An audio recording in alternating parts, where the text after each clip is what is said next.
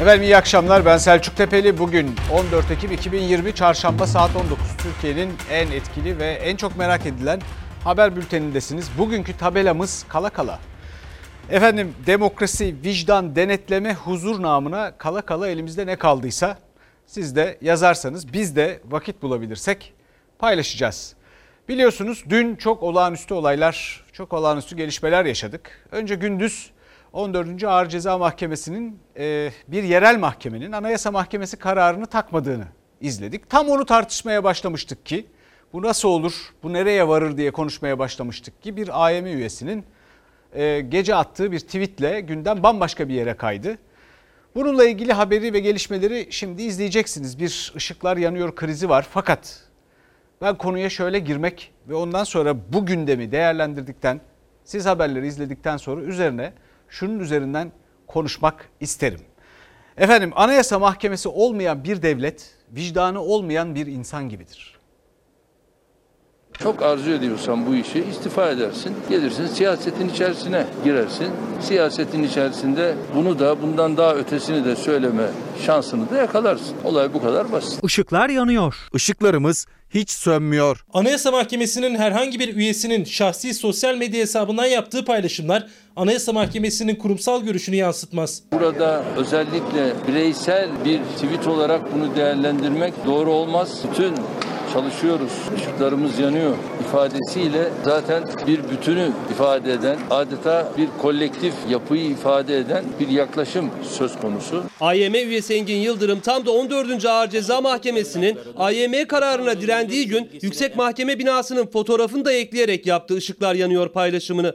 İçişleri Bakanlığı'nın sosyal medya hesabından ışıklarımız hiç sönmüyor yanıtı geldi. İktidar cephesi Yıldırım'ı darbe imasıyla suçlarken yeni günde Anayasa Mahkemesi kurumsal görüş değil açıklaması yaptı ama Cumhurbaşkanı bireysel olamaz dedi. Bunu şu anda Anayasa Mahkemesi Başkan ve heyeti düşünmelidir. Ortada böyle bir tablo varsa gereğini onlar yapmalıdır. Daha önce İçişleri Bakanı Süleyman Soylu'nun Anayasa Mahkemesi Başkanı'na yönelik koruma isteme mesaiye bisikletle git sözlerine yine sosyal medya hesabından yanıt veren isimdi üye Engin Yıldırım.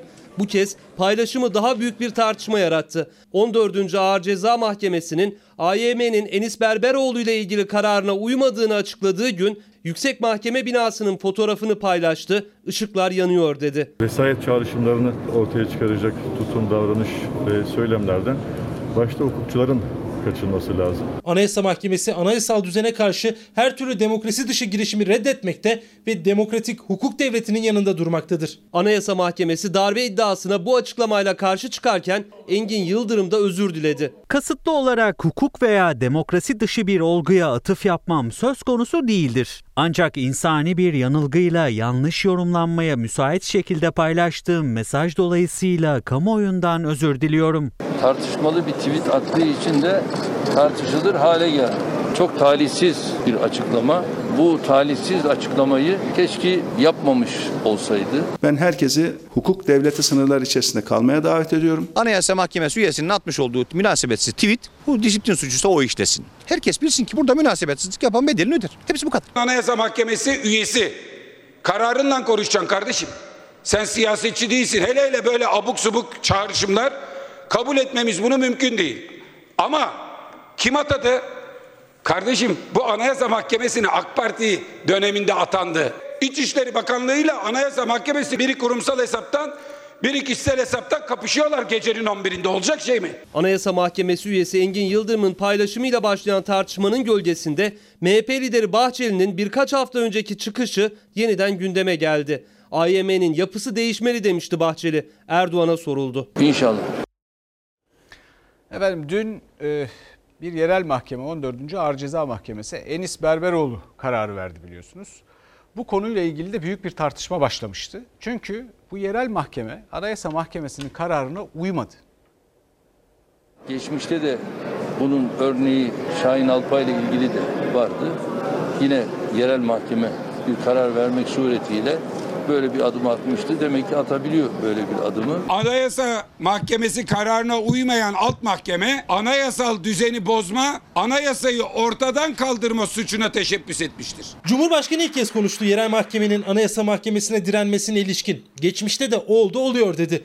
Anayasa Mahkemesi ise 14. Ağır Ceza Mahkemesi ile ilgili toplandı. CHP yerel mahkeme anayasayı çiğnedi diyor. En üst mahkeme, o en üst mahkemenin kararının tartışmasız olduğunu yazmış anayasa. Aynı Yüksek Seçim Kurulu'nun kararları kati deyince başka bir yere gidemiyorsunuz ya.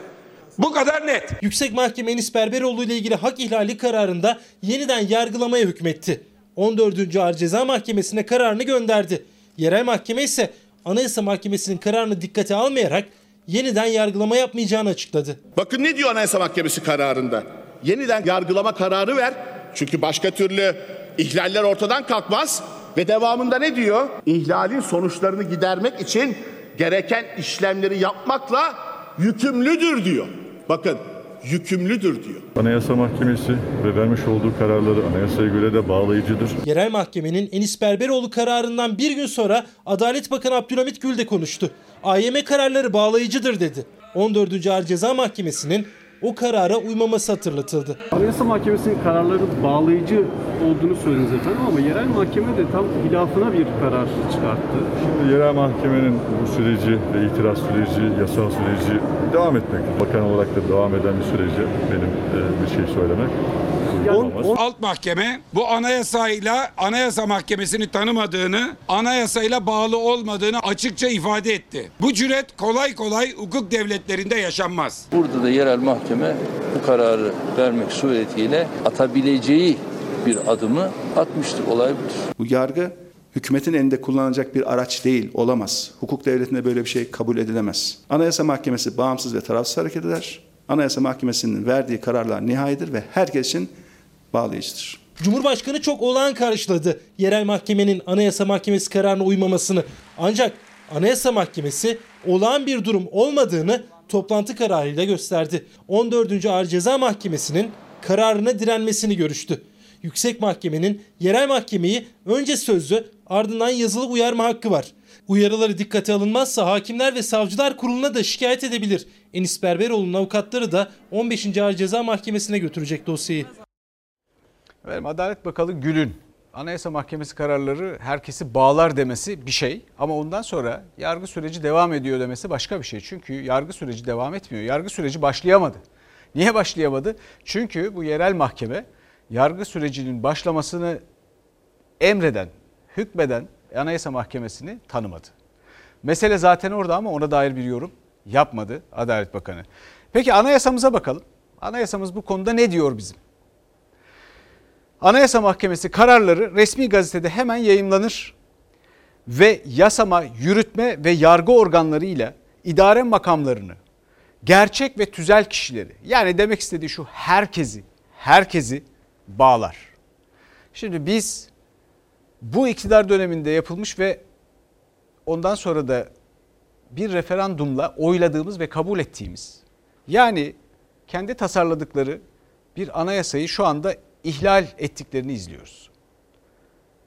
Bunun nasıl bir sıkıntı olduğunu düşünmek lazım.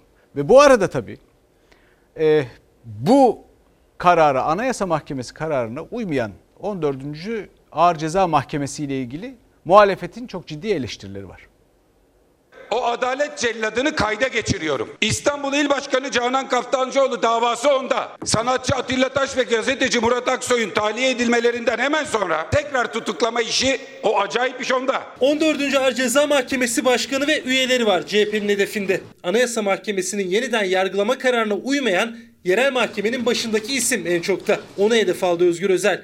İmza attığı önceki kararlarını hatırlattı. Selahattin Demirtaş'ın yargılandığı davadan tahliye edildiği anda başka bir davadan tutuklama kararını vermek onda. Sözcü gazeteci yöneticileri için FETÖ üyesi gibi cezalandırma kararı onda. Yerel mahkeme de bu milletin, bu devletin bir mahkemesi. Mahkemeleri hedef alan, şahısların ismini hedef alan açıklama doğru bulmuyorum. 14. Ağır Ceza Mahkemesi'nin Anayasa Mahkemesi kararına uymamasına yönelik tartışmada CHP arşiv açtı. Bugün 14. Ağır Ceza'nın başındaki ismin daha önce görev yaptığı mahkemelerde verdiği kararları gündeme getirdi CHP. 37. ağır ceza Çağdaş Hukukçular davasında tahliyelerine karar verdi. O 37. ağır cezanın tamamı dağıtıldı. Türk hukuk tarihinde görülmedik şekilde 26. ağır ceza, 37. ağır ceza yapıldı. Bu konuda hukukçular lehine alınan kararların tersine işlemler yaptı. Özgür Özel o ismin özel olarak seçildiğini söyledi. İktidarın istediği kararların alınması için mahkeme mahkeme gezdirildiğini. Bu 37. mahkemede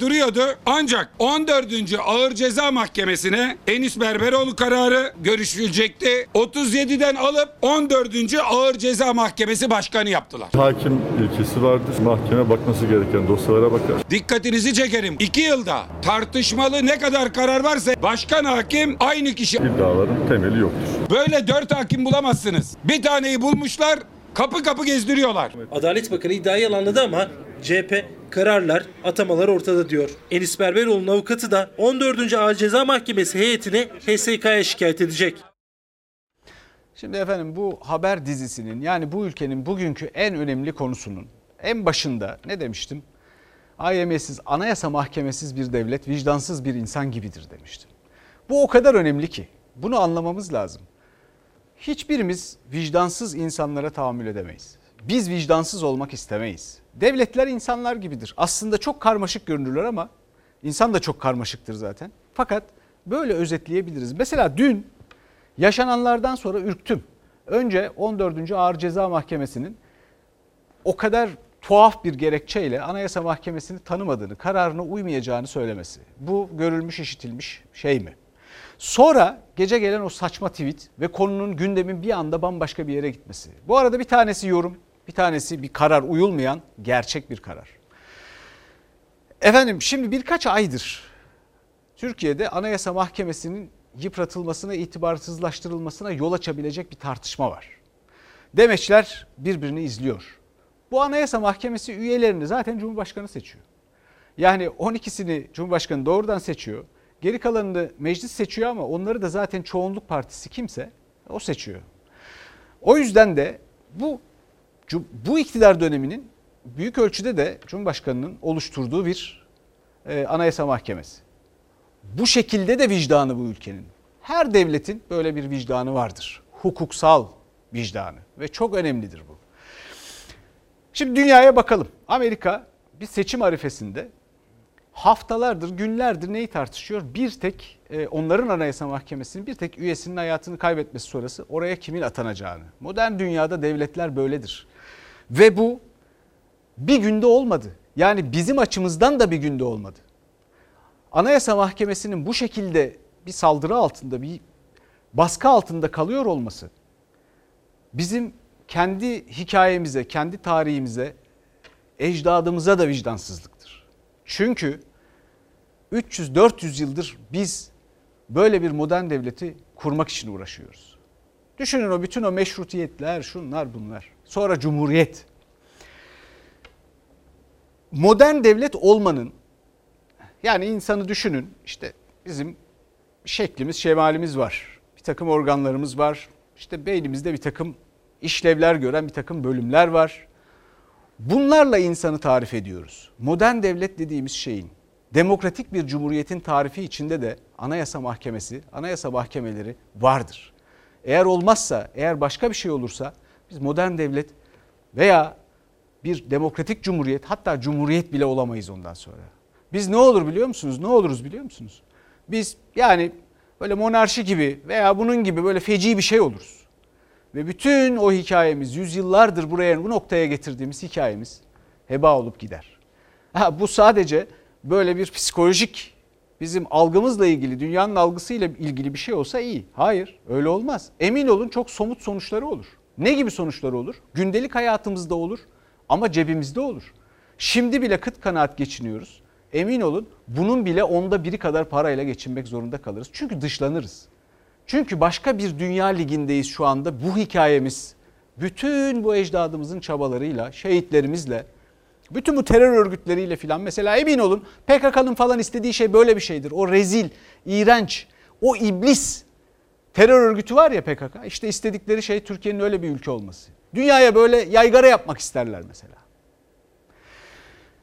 Efendim Şimdi bu denetim, vicdan, huzur namına, demokrasi namına işte kala kala Anayasa Mahkememiz var diyoruz ya. Dolayısıyla Anayasa Mahkemesi'ne dokunmamak gerekir. Ee, bununla ilgili Mustafa Kemal Atatürk'ün çok güzel bir sözü var. Bak 100 sene önce neredeyse söylediği bir şey. Diyor ki demokrasi insan ırkının ümididir. Yeni Türkiye'nin temelindeki fikir aynen budur. Demokratik bir cumhuriyet ümidi. Emin olun bütün bu zorluklar içinde hepimizi ayakta tutan şey, dünyaya karşı alnımızı dik tutan şey bu. Bu bizim kişiliğimiz. Bu bizim hikayemiz. Yani bu bizim delikanlılığımız. Bu birbirimize saygımız, sevgimiz, tahammülümüz, vicdanımız bu bizim. Yani zorla değil gönülden kol kola birlik ve beraberlik içinde olmamızın temeli bu. Kendi hikayemizi kaybetmeyelim. Anayasa Mahkememize dokunmayalım. Şimdi bunun dışında tabii bir gündemimiz daha var. O da seçim gündemi. Bu seçim gündemi durmak bilmiyor. Herkes birbirine cevap veriyor ve e, bir yandan da e, eski sözleri hatırlatıyor. Kime? Sayın Bahçeli'ye kim hatırlatıyor? CHP. Bizim gündemimizde böyle bir şey kesinlikle yok. Sayın Bahçeli'nin de ifade ettiği gibi vakti saati bellidir. Haziran 2023. 2023'te Cumhurbaşkanı adayımız Sayın Recep Tayyip Erdoğan'dır. Göz var, izan vardır. Bizim görüşümüz açıktır, değişmemiştir. Sayın Bahçeli, 2018'de yapılan baskın seçimden 40 gün önce de sözünün eriydi. Emeklilikte yaşa takılanlara kanun çıkaracağız, ilk imzayı atacağız, emekli edeceğiz derken de sen sözünün eriydin. Erdoğan'ı Yüce Divan'a yollamak için yeminler ederken meydanlarda sözünün eriydin. Sonra Cumhurbaşkanı adayın oldu. Şimdi 2023'e de aday gösteriyorsun. Erken seçim tartışması Cumhur İttifakı ile muhalefet arasında tansiyonu yükselten başlık. Cumhurbaşkanı Erdoğan da muhalefetin erken seçim çağrısına Bahçeli'nin açıklamalarını hatırlatarak yanıt verdi. Seçim tarihi 2023 dedi. MHP lideri Bahçeli'nin özellikle Kılıçdaroğlu'na hedef alan sözlerine ise CHP'li Özgür Özel'den yanıt geldi. Bütün AK Partilileri Halice bastırıp eldeki bütün deterjanları döküp yıkamak için namus şeref sözü verirken de sözünün eriydi. Biz erken seçim talebini söyleyenden daha çok söyletenleri yani sahibinin sesini ve kimliğini merak ediyoruz. Bizimkiler sahaya gittiğinde getirdikleri bilgi milletin seçim istediği yönünde. Sıtkı sıyrıldı. Sizin desteklediğiniz saray hükümetinden Sıtkı sıyrıldı. Çocuksu şeyler bunlar. Ya bunlar da hala siyaseti anlamadılar. Özel, Bahçeli'ye seçimi millet istiyor diye seslendi. Ekonomideki tabloyu, işsizliği, dış borcu örnek gösterdi. Cumhurbaşkanı Erdoğan ise erken seçim kabile devleti işidir dedi. Dünyada gelişmiş ülkelere bakın. İlan edilen tarihin dışında hiç erken seçim, şu bu dedikodusu duyar mısınız? Bu kabile devletlerinin işidir. Millet istediği için seçim istiyoruz. Milletin talep ettiği bu seçimden daha fazla kaçamayacaksınız. Karşılıklı açıklamalar sürerken muhalefetin sandık kurulsun ısrarı da devam ediyor. Efendim bu arada Sayın Cumhurbaşkanı AK Parti teşkilatını uyardı. Akrabalarınızı yönetime almayın diye. Muhalefet de damadı hatırlattı. Akraba, aşiret, şu bu değil. Geniş kapsamlı bir yaklaşımla, kucaklayıcı bir anlayışla inşallah teşkilatlarımızı oluşturmamız lazım. Bunun dışındaki her şey teferruattır. El aleme verir talkımı kendi yutar salkımı. Devletin kasasını, maliyesini emanet edecek kimseyi bulamamış damadı oturtmuş. Taşra teşkilatına bir akıl vereceksen sen bunu neden devleti yönetirken kendin yapmıyorsun? Devleti Partiyi aşiret gibi yönetmeyin. Partiye akraba koymayın. Söylerken güzel söz Recep Tayyip Erdoğan diye birisi var. Akrabalarını devlete doldurdu. Damadını bakan yaptı. Bu aradaki farkı kaçırmamak lazım. Cumhurbaşkanının sözleriyle yeniden tartışmaya açıldı. Devlette akraba kayırmacılığı. Erdoğan devam eden ilçe kongrelerini başlayacak ilk kongrelerini hatırlattı ve teşkilata parti yönetimine akrabalarınızı almayın dedi. Muhalefet bu sözleri yorumladı. Ben hakikaten bunu birisi fıkra diye yazsa bu kadar da olmaz diye okumazdım. Ama Recep Tayyip Erdoğan'dan teşkilatlarına talimat öneri diye okuduk. Özellikle de dar kadrocu yaklaşımdan uzak durmanızı rica ediyorum. Böyle bir ilke herhangi bir siyasi partide geçerliyse bu ülkenin önce en tepeden başlaması lazım. Bu ülkenin herhalde genel başkan ve akrabalar için de geçerli olması lazım. Akraba, aşiret, şu bu değil. AK Parti'nin il başkanı Sayman atacak. Vallahi damadını ataması lazım. Neden? E, reis öyle yapıyor. Doğrusunu biliyordur. Herhalde ben genel başkanımdan iyi mi bileceğim diyordur. Kadın kolları başkanı atacak. Kızını atar. Niye bir başka arayışa girsin? Reis öyle yapıyor ya o da yapar. Muhalefet en çok da Berat Albayrak hatırlatmasıyla yüklendi Cumhurbaşkanı'na. Partiye eş dost akraba doluşabilir ama devleti doluşamaz. Sayın Cumhurbaşkanı'nın söylediklerini evvelen takip etmesi ve uygulaması gereken kişi Recep Tayyip Erdoğan'dır. Efendim şimdi ben müspet tarafından bakmak istiyorum. Sayın Cumhurbaşkanı'nın AK Parti'nin kuruluş yıl dönümünde neden bundan bahsettiğini önemsiyorum. Bence muhalefet de önemsemeli. Çünkü Sayın Cumhurbaşkanı belki de görüyor olabilir. E, torpille gelen yani bir işin başına torpille gelen. Bir işin başında akrabalıkla bulunan iş yapmaz. Sonra başa bela olur uğraşır durursun. Bir de şimdi çoklu barodan sonra Tabipler Birliği, Anayasa Mahkemesi, çoklu baro, Tabipler Birliği meselesi var. Ee, Sayın Bahçeli'nin Tabipler Birliği ile ilgili eleştirilerinden hatta kapatılması gerektiğinden bahsetmesinden sonra aynı konuya Cumhurbaşkanı Erdoğan da girdi. Terör örgütünden birisini getirip Türk Tabipler Birliği'nin başına koyuyorlar. Ne zamandan beri terörle iç içe olanlar Tabipler Birliği gibi önemli bir kuruluşun başına geçebiliyor. Bunun adı demokratik bir yaklaşım değildir. Terör örgütlerinin sivil toplum kuruluşlarına adeta el koyması hadisesidir. 7 ay sonra ilk grup toplantısında günlerce tartışılacak bir çıkış yaptı Cumhurbaşkanı Erdoğan. Türk Tabipler Birliği'nin yapısının değişeceğini, çoklu Tabipler Birliği için düzenleme yapılacağını söyledi. Terör örgütü propagandası suçlamasıyla ceza alan Türk Tabipler Birliği Başkanı Şebnem Korur Fincancı'yı da işaret ederek muhalefet tepkili. Nasıl bunlardan şifa arayacağız? Teröristten bu beklenir mi? Türk Tabipler Birliği kimi meslek kuruluşları açıkça anayasaya aykırı faaliyet içindedir. Çoklu baro sisteminde yapıldığı gibi aynı çalışmayı Türk Tabipler Birliği ve diğer meslek odalarında da yapmak durumundayız. Eli belinde herkese karşı size gününüzü göstereceğim hissiyatını veren bir devlet yönetim üslubu olmaz. Teröre müsamaha etmeyelim ama bunları hukuk yönetsin bu süreçleri. Herkes bilsin ki bu memleket hukuk devletidir. İnsanları acımasızca katletmekten, ormanları yakmaya, çocukları kaçırmaktan, kadınlara tecavüze kadar her melanete bulaşmış terör örgütünü savunmak bir meslek kuruluşunun görevi olamaz. Demokrasiden nasibini almamış kişilerin hazımsızlığıdır. Ele geçiremedikleri kurumlarda oyunun kurallarını değiştirmektir. Başındaki Türk ifadesi zaten bunlara yakışmıyor.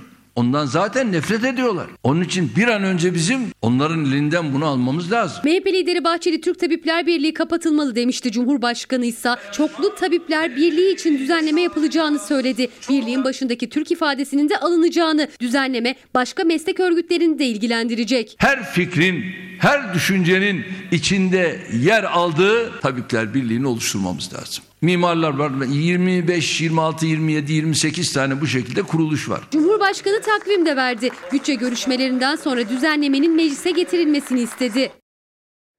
Cumhurbaşkanının bugünkü meclis konuşmasında, grup konuşmasında önemli başlıklar vardı. Bunlar arasında dış politikada var elbet. Dış politikada Karabağ e, sahiplerine bırakılmalıdır dedi.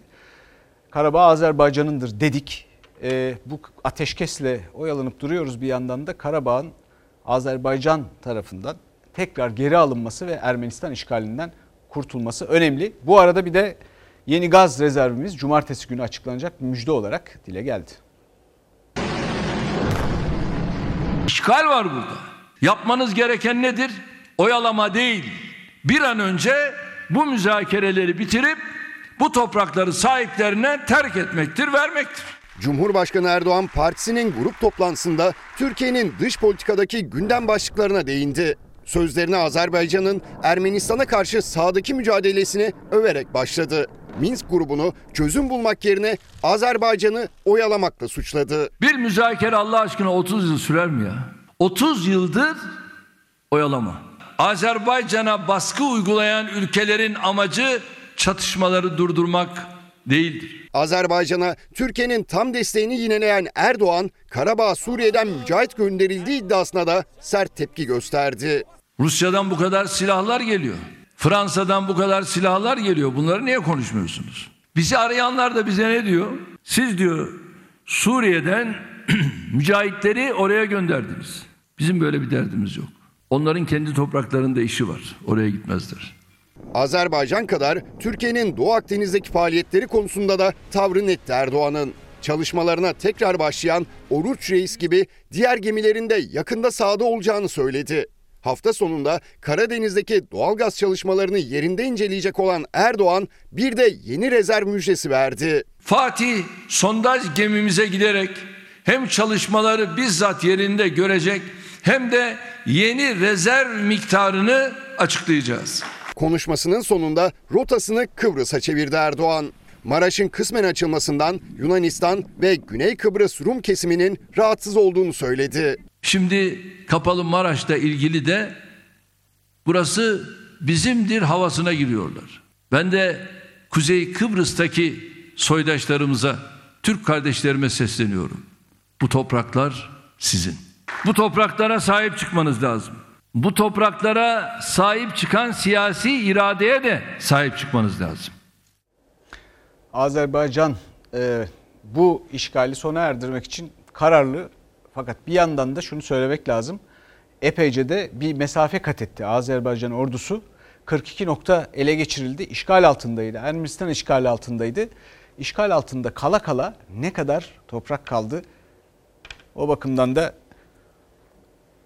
Azerbaycan'ın yanındayız. Hep destek, tam destek diyelim ve dün akşam e, bahsettiğimiz bir konuya geçelim. Biliyorsunuz kumpas mağduru askerler var ve onlar tazminat kazandılar. Yani haklarında o haksızlıklar mahkemelerce teyit edildi ve tazminatları var ama niye ödenemiyor? Çünkü tazminatlarını alamıyorlar. Ödenek yok diye. Maliye Bakanlığı'nın ödeneği yok. O mağdurlardan bir tanesi Ahmet Zeki Üçok. Onun durumu biraz daha farklı. Çünkü o tazminatını alamıyor. Üstüne üstlük e, hazinenin avukatı temiz başvurusu yaparken bir yandan da adeta kumpası savunmuş. Şöyle şurayı bir açalım arkadaşlar. Hazinemizin bize ödeyecek parası yoksa biz bunu almayız.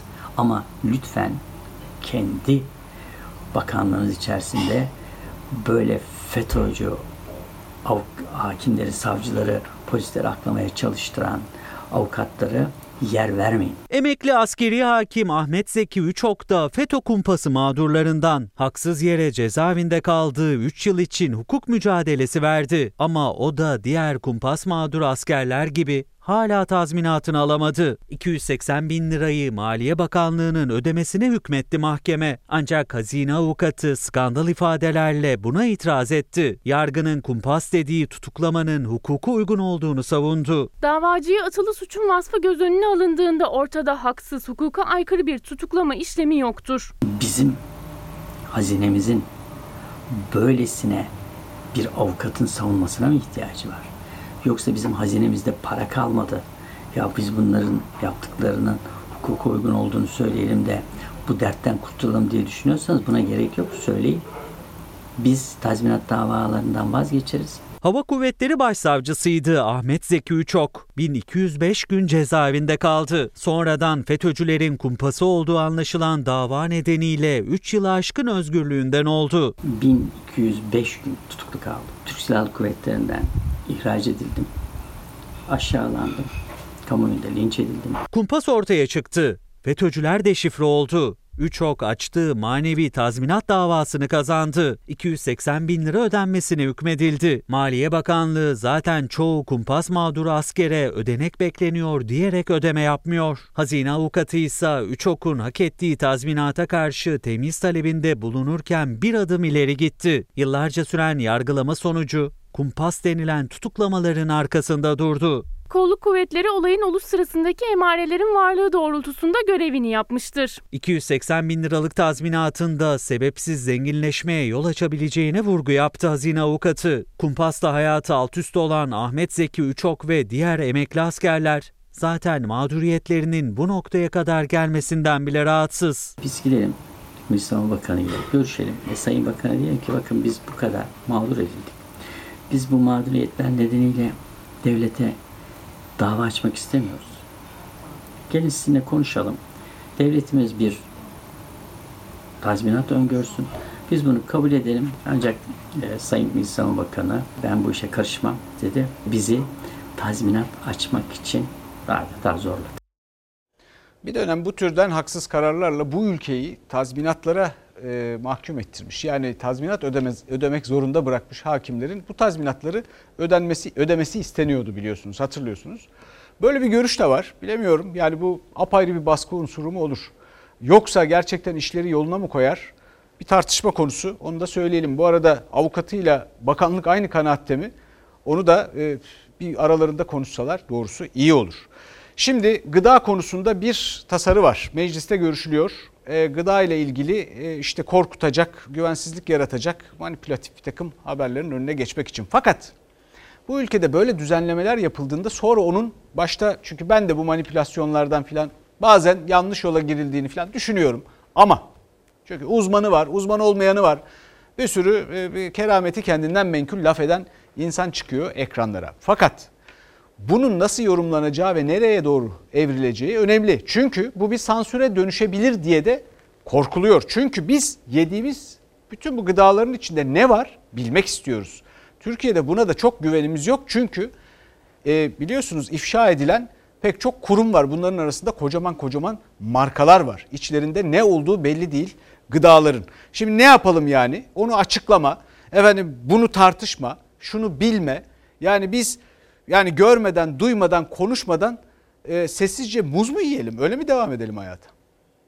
Evet, organik, organik, organik.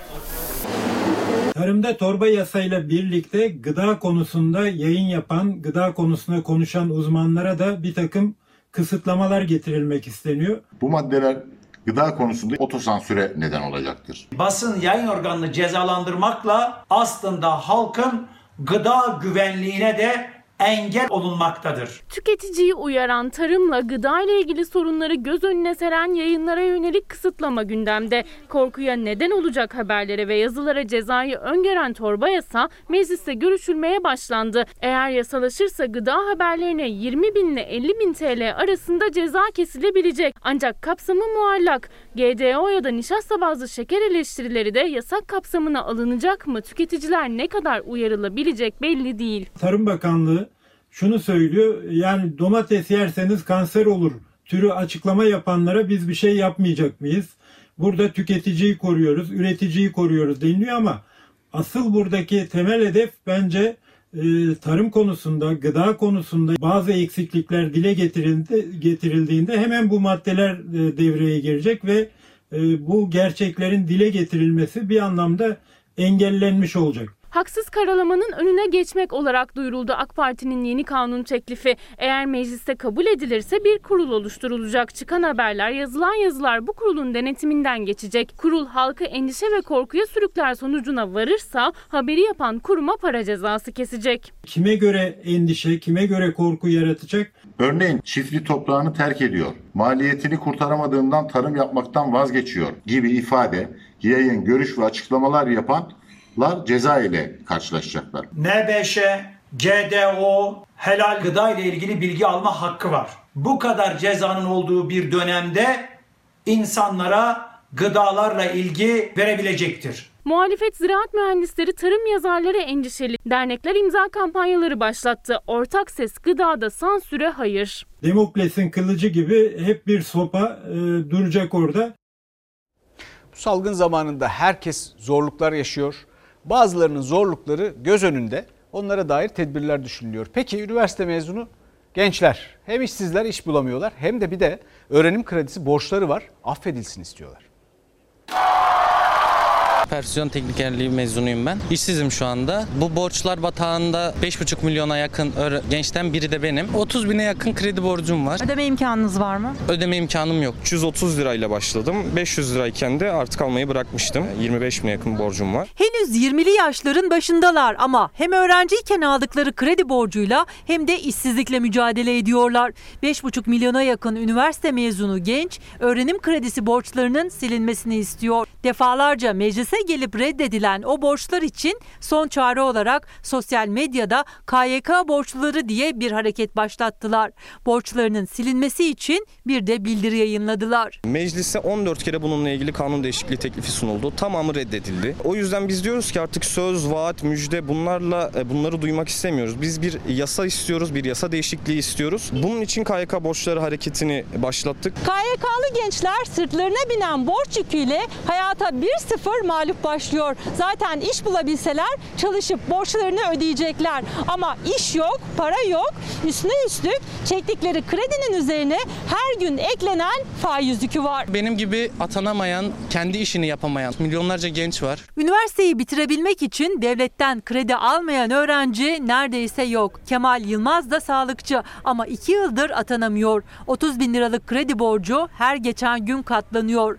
Mert Batursa hukuk fakültesi son sınıf öğrencisi. Mezun olup bir işe girse bile 25 bin liraya yakın borcunu ödeyebileceğine dair umudu yok. Zaten çok yüksek derecede bir öğrenci borçluluğu var. Bir de bu faizlerle iyice ödenmez hale geliyor. Yani aslında biz daha fazla borçlanmak pahasına borçlarımızı erteleyebiliyoruz. Biz bu sarmalın kırılmasını istiyoruz. Yani ertelemek de çözüm olmuyor. Üstelik yıllarca yük olacak o kredi üniversite okurken de yetmiyor öğrencilere. Ben KYK yurdunda kalıyordum. Zaten aldığım KYK'nın çoğunu yurda veriyordum. Çoğu üniversite öğrencisi henüz okurken iş aramak zorunda kalıyor. Devletten aldığımız ücret yetmiyor. Her dönem kitap almak zorundayız. Tavsiye malzemelerimiz var, bilgisayar ücreti, internet ücreti hani maalesef yetmiyor. Markette çalışacağım ben kasiyer olarak. Hangi bölüm? Halkla ilişkiler ve tanıtım. Babama yük olmak istemiyorum. Bir yandan okuyup bir yandan da çalışmayı planlıyorum yani. İş aramaya mezun olduktan sonra da devam eden gençler KYK borçlarının silinmesini istiyor. İşsiziz, genciz. KYK borcumuz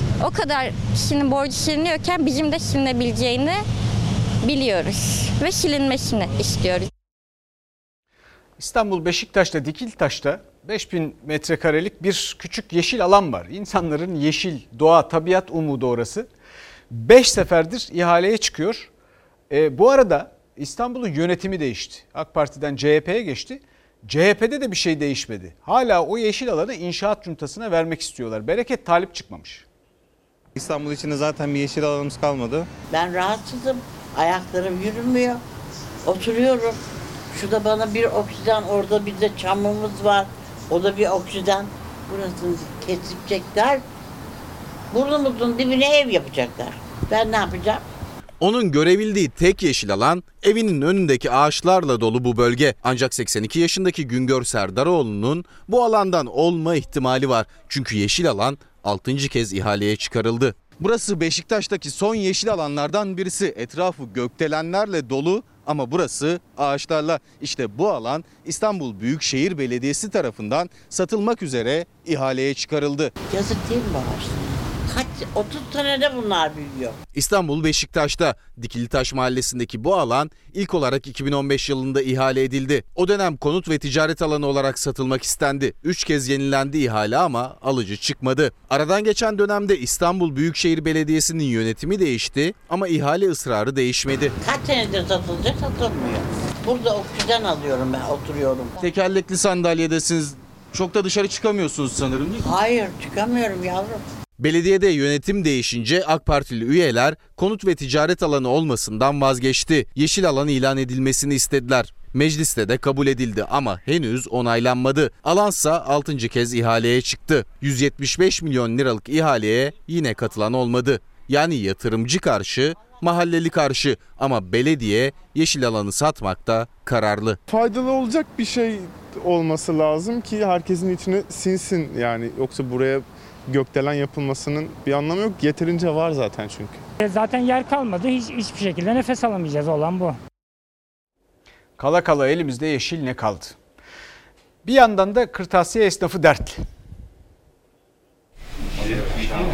Eskiden mesela ben sürekli okullardan listeler geliyordu. Şu an listeler gelmiyor. Çünkü okulların doğru düzgün açılmadığı için kasanın önünde kuyruk olurdu. Biz listelere yetişemezdik. Üç personelimizi ayırdık işten. Hiç personelimiz yok şu anda baba ol çalışıyoruz. Fazlayız bile. Borçları biriken, Mart ayından bu yana siftah bile yapmakta zorlanan kırtasiyeciler ne kadar dayanacaklarını bilemiyor artık. İş yok ama başta kira, vergi olmak üzere Giderler koronavirüs öncesindeki gibi devam ediyor. İki günlük yüz yüze eğitim de esnafın yüzünü güldürmeye yetmedi. Çok az. Yani şöyle söyleyeyim size yüzde on sabahtan beri oturuyoruz. Kapsam genişlese de okullardaki eğitim öğrenciler için iki günle sınırlı. Kırtasiyecilerse bir ümit dükkanlarını satmayı umdukları defterlerle kalemlerle doldurdu. Toptancılara borçlandılar. Kiralarını ödemeleri lazım. Ancak iş yok. Nisan'dan beri kirayı ödeyemiyorum. En büyük masrafım kira. 10 bine yakın. Stopaj, vergi. Sonuçta ben sürekli mal alıyorum. Toptancılara olan borcumuz. e, Elektrik, su, e, personel. Yasemin Çelikörse ait İstanbul Bakırköy'deki bu kırtasiye dükkanı okul sezonunda tıklım tıklım olurdu.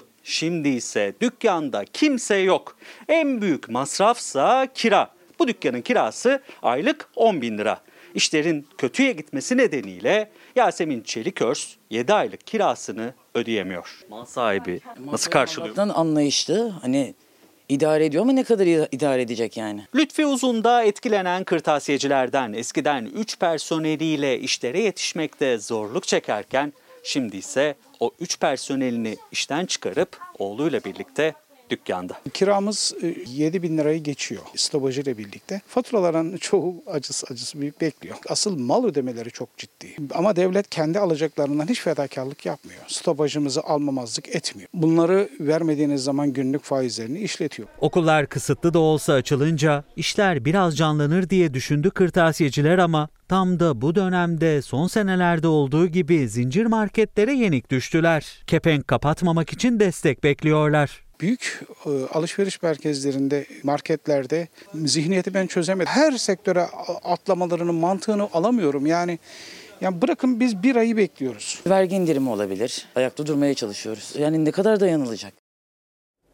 Nazlı yere basmaz Elazığ'ın Ağın ilçesinde. Benim hikayemde bu sefer bir kadının memleketini nasıl değiştirebileceğini anlatıyor ve işte size iyi haber.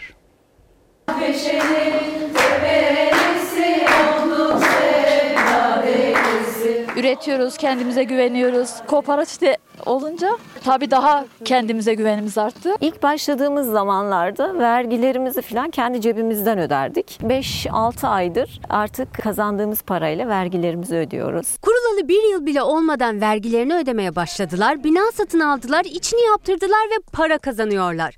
Bu kazanımı onlara bakanlık vermedi, kendi emekleri. Elazığ ağınlı kadınlar doğru politikalar uygulandığında kazanılabileceğini yıllarca Ankara'da zabıt katipliği yapan Samiye Genç'in kooperatif fikriyle gördüler. Çok iyi oluyor yani hanımlar bir gelir elde ediyorlar. Samiye Genç emekli oldu ve memleketine döndü. Bir hayali vardı. İlçesindeki kadınları örgütledi. 29 Ekim 2019'da yani Cumhuriyet Bayramı'nda Ağın Kadınları Tarımsal Kalkınma Kooperatifini kurdu. Atatürk'ün sayesinde, Cumhuriyet'in sayesinde biz şimdi bugün bu ağında özgürce üretiyoruz, özgürce para kazanıyoruz ve kadınlarımıza özgüven e, sağlıyoruz. Çok güzel bir şey oldu. Leblebi yapıyoruz. Ağınımızın yöresel ürünü. Bunun özelliği kumda dans etmesi. Daha çok özelliği ateşte. Doğal bizim kendi buna ait öz kumumuz var. Onun e, şeyiyle daha lezzetli oluyor. Fatma Hanım hem hava sıcak hem ateş Evet, sıcak hem sıcak. yüzünüzde maske ama yine de keyfiniz Çok zor, yerinde. evet. Zevk alarak yapıyoruz. Kara kazanların başında kadınlar sıra sıra dizilip iplerle asılan cevizleri sarmak için bulamaç kaynatıyorlar bazen. Bazen de başka bir yöresel lezzet. En doğal haliyle mevsimine göre.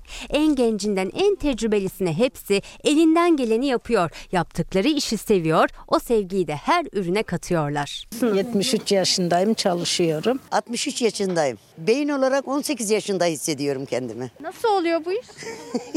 Bu işleri seviyorum. Enerji doluyum. Canım benim gerçekten ağanın toprağından galiba. İnsanlar çok sevecenlidir. Hoş sohbetli, arkadaş ortamımız çok güzel. Allah'ım gel, kullan gel, armağan gel.